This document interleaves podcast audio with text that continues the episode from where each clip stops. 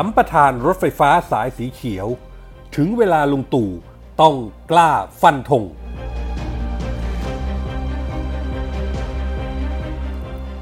จุดจบฮ่องกงโมเดล โจชัวว่อง ยอมรับสารภาพ ถูกจับยัดคุก รอการพิพากษากิ้น รุง้งซึมซับไว้เป็นบทเรียน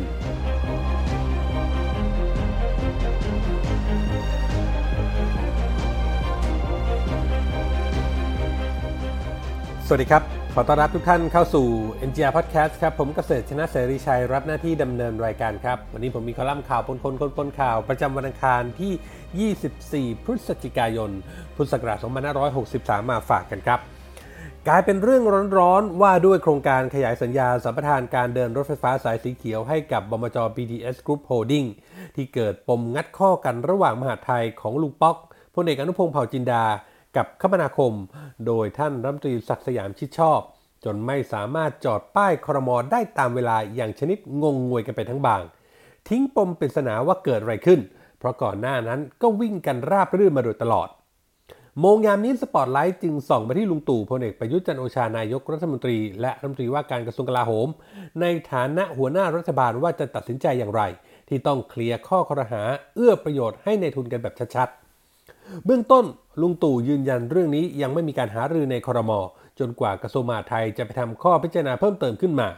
โดยการหารือร่วมกับหลายฝ่าย ทั้งคมนาคม กทม รถไฟฟ้าขนส่งมวลชนแห่งประเทศไทยหรือรฟม นายกยอมรับว่าปัญหาสำคัญของรถไฟฟ้าสายสีเขียวคือหนี้ที่ค้างอยู่จะทำอย่างไร ปล่อยไปก็พอกพูนไปเรื่อยๆ ตัวลุงเองถึงขั้นมนออกสื่อถือถ้ามีใครที่มีวิธีการที่ดี ก็ให้เสนอเข้ามาเลย รัฐบาลจะนำไปพิจารณา ว่ากันว่าในการจัดการหนี้นี้นี่เรื่องใหญ่ครับพลตำรวจเอกอัศวินขวัญเมืองผู้ว่ากทม ก็เป็นผู้ที่ได้รับมอบหมายให้เป็นผู้รับผิดชอบโครงการรถไฟฟ้าสายสีเขียวเองก็หนักใจ เพราะกทมมีปัญหาในการจัดการกับหนี้ค้างจ่ายค่าเดินรถไฟฟ้าให้กับ BTSC ตั้งแต่ปี 2561 เป็นเงินกว่า 8,000 ล้านบาท และหากไม่มีเงินจ่าย มีโอกาสที่ BTS จำเป็นจะต้องหยุดวิ่งให้บริการ เพราะไม่อาจแบกรับภาระขาดทุนแทนภาครัฐได้ และตามแผนการเดินรถไฟฟ้าสายสีเขียว รวมส่วนต่อขยายระยะทาง 68.25 กิโลเมตร จะเปิดให้บริการครบทั้ง 59 สถานี อย่างเป็นทางการในช่วงปลายปี 2563 นี้ด้วย พูดง่ายๆก็คือ เวลาเป็นเงื่อนไขบีบให้ลุงตู่ต้องสะสางสัมปทานให้แล้วเสร็จโดยเร็ว อันที่จริงนายกเองก็รับรู้ปัญหามาตั้งแต่ต้นนะครับ ว่าเรื่องสัญญาสัมปทานสายสีเขียว มีผลสรุปร่วมของทุกหน่วยงานที่ให้ความเห็นชอบ ร่างสัญญาร่วมลงทุนขยายสัมปทานรถไฟฟ้าให้กับ BTS นั้นมีเป็นอย่างไร ถ้าลุงคิดจะจบปัญหานี้ไม่ยากเกินความสามารถ ว่ากันตามตรงมีทางออกครับ เรียกคิรีการจนาพาสประธานบริษัท BTS Group Holding จำกัดมหาชนหรือ BTS มาหารือเคาะเคาะคุยคุยกันสักหน่อย เจ้าสัวคิรีก็คงจะไม่ถึงขั้นเสียงแข็งกระต่ายขาเดียวกระมัง เพราะฟังจากน้ำเสียงเจ้าตัวที่ได้ยืนยันก่อนหน้านี้แล้วว่า BTS จะให้บริการเดินรถไฟฟ้าส่วนต่อขยายต่อไป ไม่ทิ้งผู้โดยสาร และยังมั่นใจในการพิจารณาของคณะรัฐมนตรี เพราะเชื่อว่าทุกอย่างเดินมาด้วยความถูกต้องชอบธรรมตามขั้นตอนทางกฎหมาย และทุกหน่วยงานที่เกี่ยวข้องให้ความร่วมมือกันเป็นอย่างดี ในการที่จะแก้ไขปัญหาในเรื่องนี้ พร้อมยืนยันว่าในฐานะเอกชน ไม่คิดที่จะเอาเปรียบภาครัฐหรือประชาชน และได้พยายามแบกรับภาระการให้บริการด้วยดีมาเกือบ 2 ปี งานนี้ลุงตู่ต้องกล้าฟันธงกล้าตัดสินใจหน่อย ที่ผ่านมาก็บอกว่าปัญหาเกิดขึ้นเพราะปล่อยให้ลุงป๊อกมทหนึ่งเป็นผู้ให้ความเห็นชอบลุยถั่วผลักดันกันมาตั้งแต่ต้น ขณะที่กทมของผู้ว่าสวินก็วินวิน เล่นบทตามน้ำสมประโยชน์ตามไปด้วยในฐานะที่อยู่ในความรับผิดชอบ โดยตรง จนได้ม 44 ของรัฐบาลคอสชมาช่วยท่ามกลางข้อกังขา มีงุบงิบ แบ่งปันรับผลประโยชน์ลงตัวการลุยถั่วครั้งนั้นกันหรือไม่อย่างไร มาถึงตอนนี้พวกที่แบ่งปันประโยชน์กันไปแล้ว ก็เหลือแต่ว่าถึงเวลาจะต้องให้ประชาชนได้รับประโยชน์กันบ้างหรืออยัง โดยเฉพาะค่าโดยสารที่ถูกลง รูปการแบบนี้คืนปล่อยให้ลุงป๊อกลุยถั่วต่อ คมนาคมน่าจะคอยค้านกันไม่เลิกรา เรื่องปิดดิวสัมปทานรถไฟฟ้าสายสีเขียวที่ลุงว่าจะยึดประชาชนให้ได้ประโยชน์ ก็คงกลายเป็นหนังชีวิตดราม่าว่ากันไปยาวๆแบบไม่ต้องสงสัยแน่นอน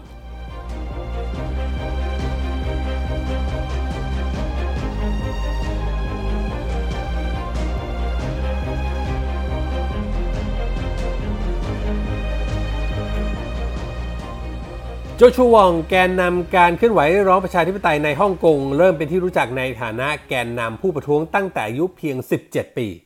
ซึ่งครั้งนั้นกระบวนการนักศึกษาได้ประท้วงรัฐบาลปักกิ่ง เมื่อปี 2557 ภายใต้ชื่อขบวนการร่ม หรือ Umbrella Movement ตลอด 6 ปีที่ผ่านมาโจชัววองก็ไม่ได้ลดบทบาทในการเคลื่อนไหว จนมีชื่อเสียงเป็นไอดอลของเยาวชนคนหนุ่มสาวที่เรียกร้องประชาธิปไตยในประเทศต่างๆ รวมถึงประเทศไทย ล่าสุดครับเมื่อต้นปีที่ผ่านมานี้โจชัววองนำประท้วงใหญ่ เรียกร้องประชาธิปไตยให้ฮ่องกง มีการเลือกตั้งอย่างเสรี แต่ได้รับการปฏิเสธอย่างแข็งกร้าวจากรัฐบาลปักกิ่ง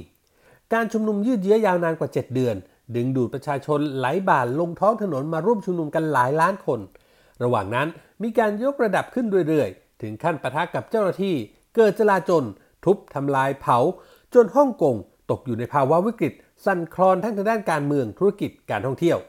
ขณะเดียวกันโจโชววองก็ถูกดำเนินคดีอาญาหลายข้อหา ประเภทปลุกปันยุยง ก่อความไม่สงบ ร่วมกับนักเคลื่อนไหวคนดังอีกสองคนก็คืออีวานแลมและแอกเนสโจ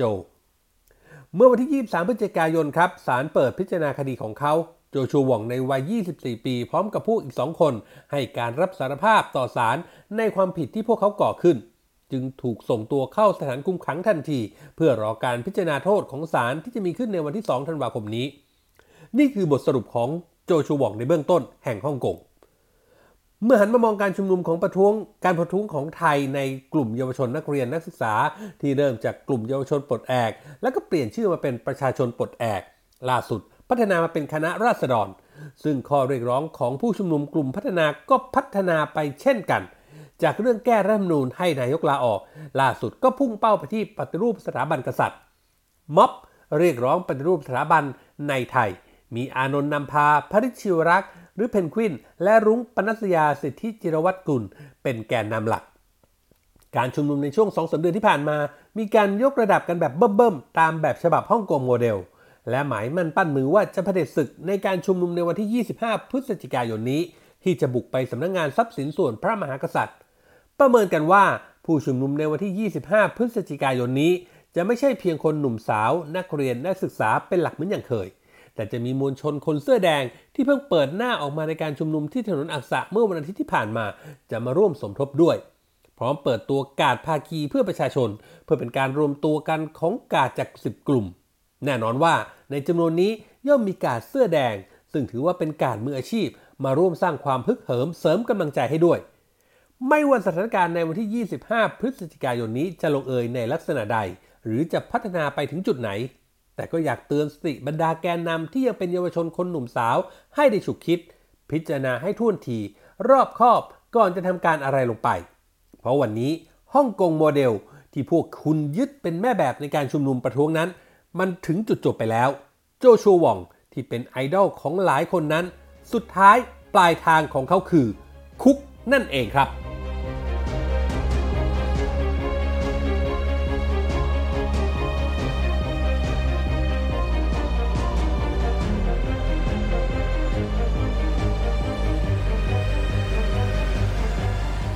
คือเรื่องราวจากคอลัมน์ข่าวปนคนคนปนข่าวที่ผมนำมาฝากกันในวันนี้นะครับ คุณผู้ฟังสามารถเข้าไป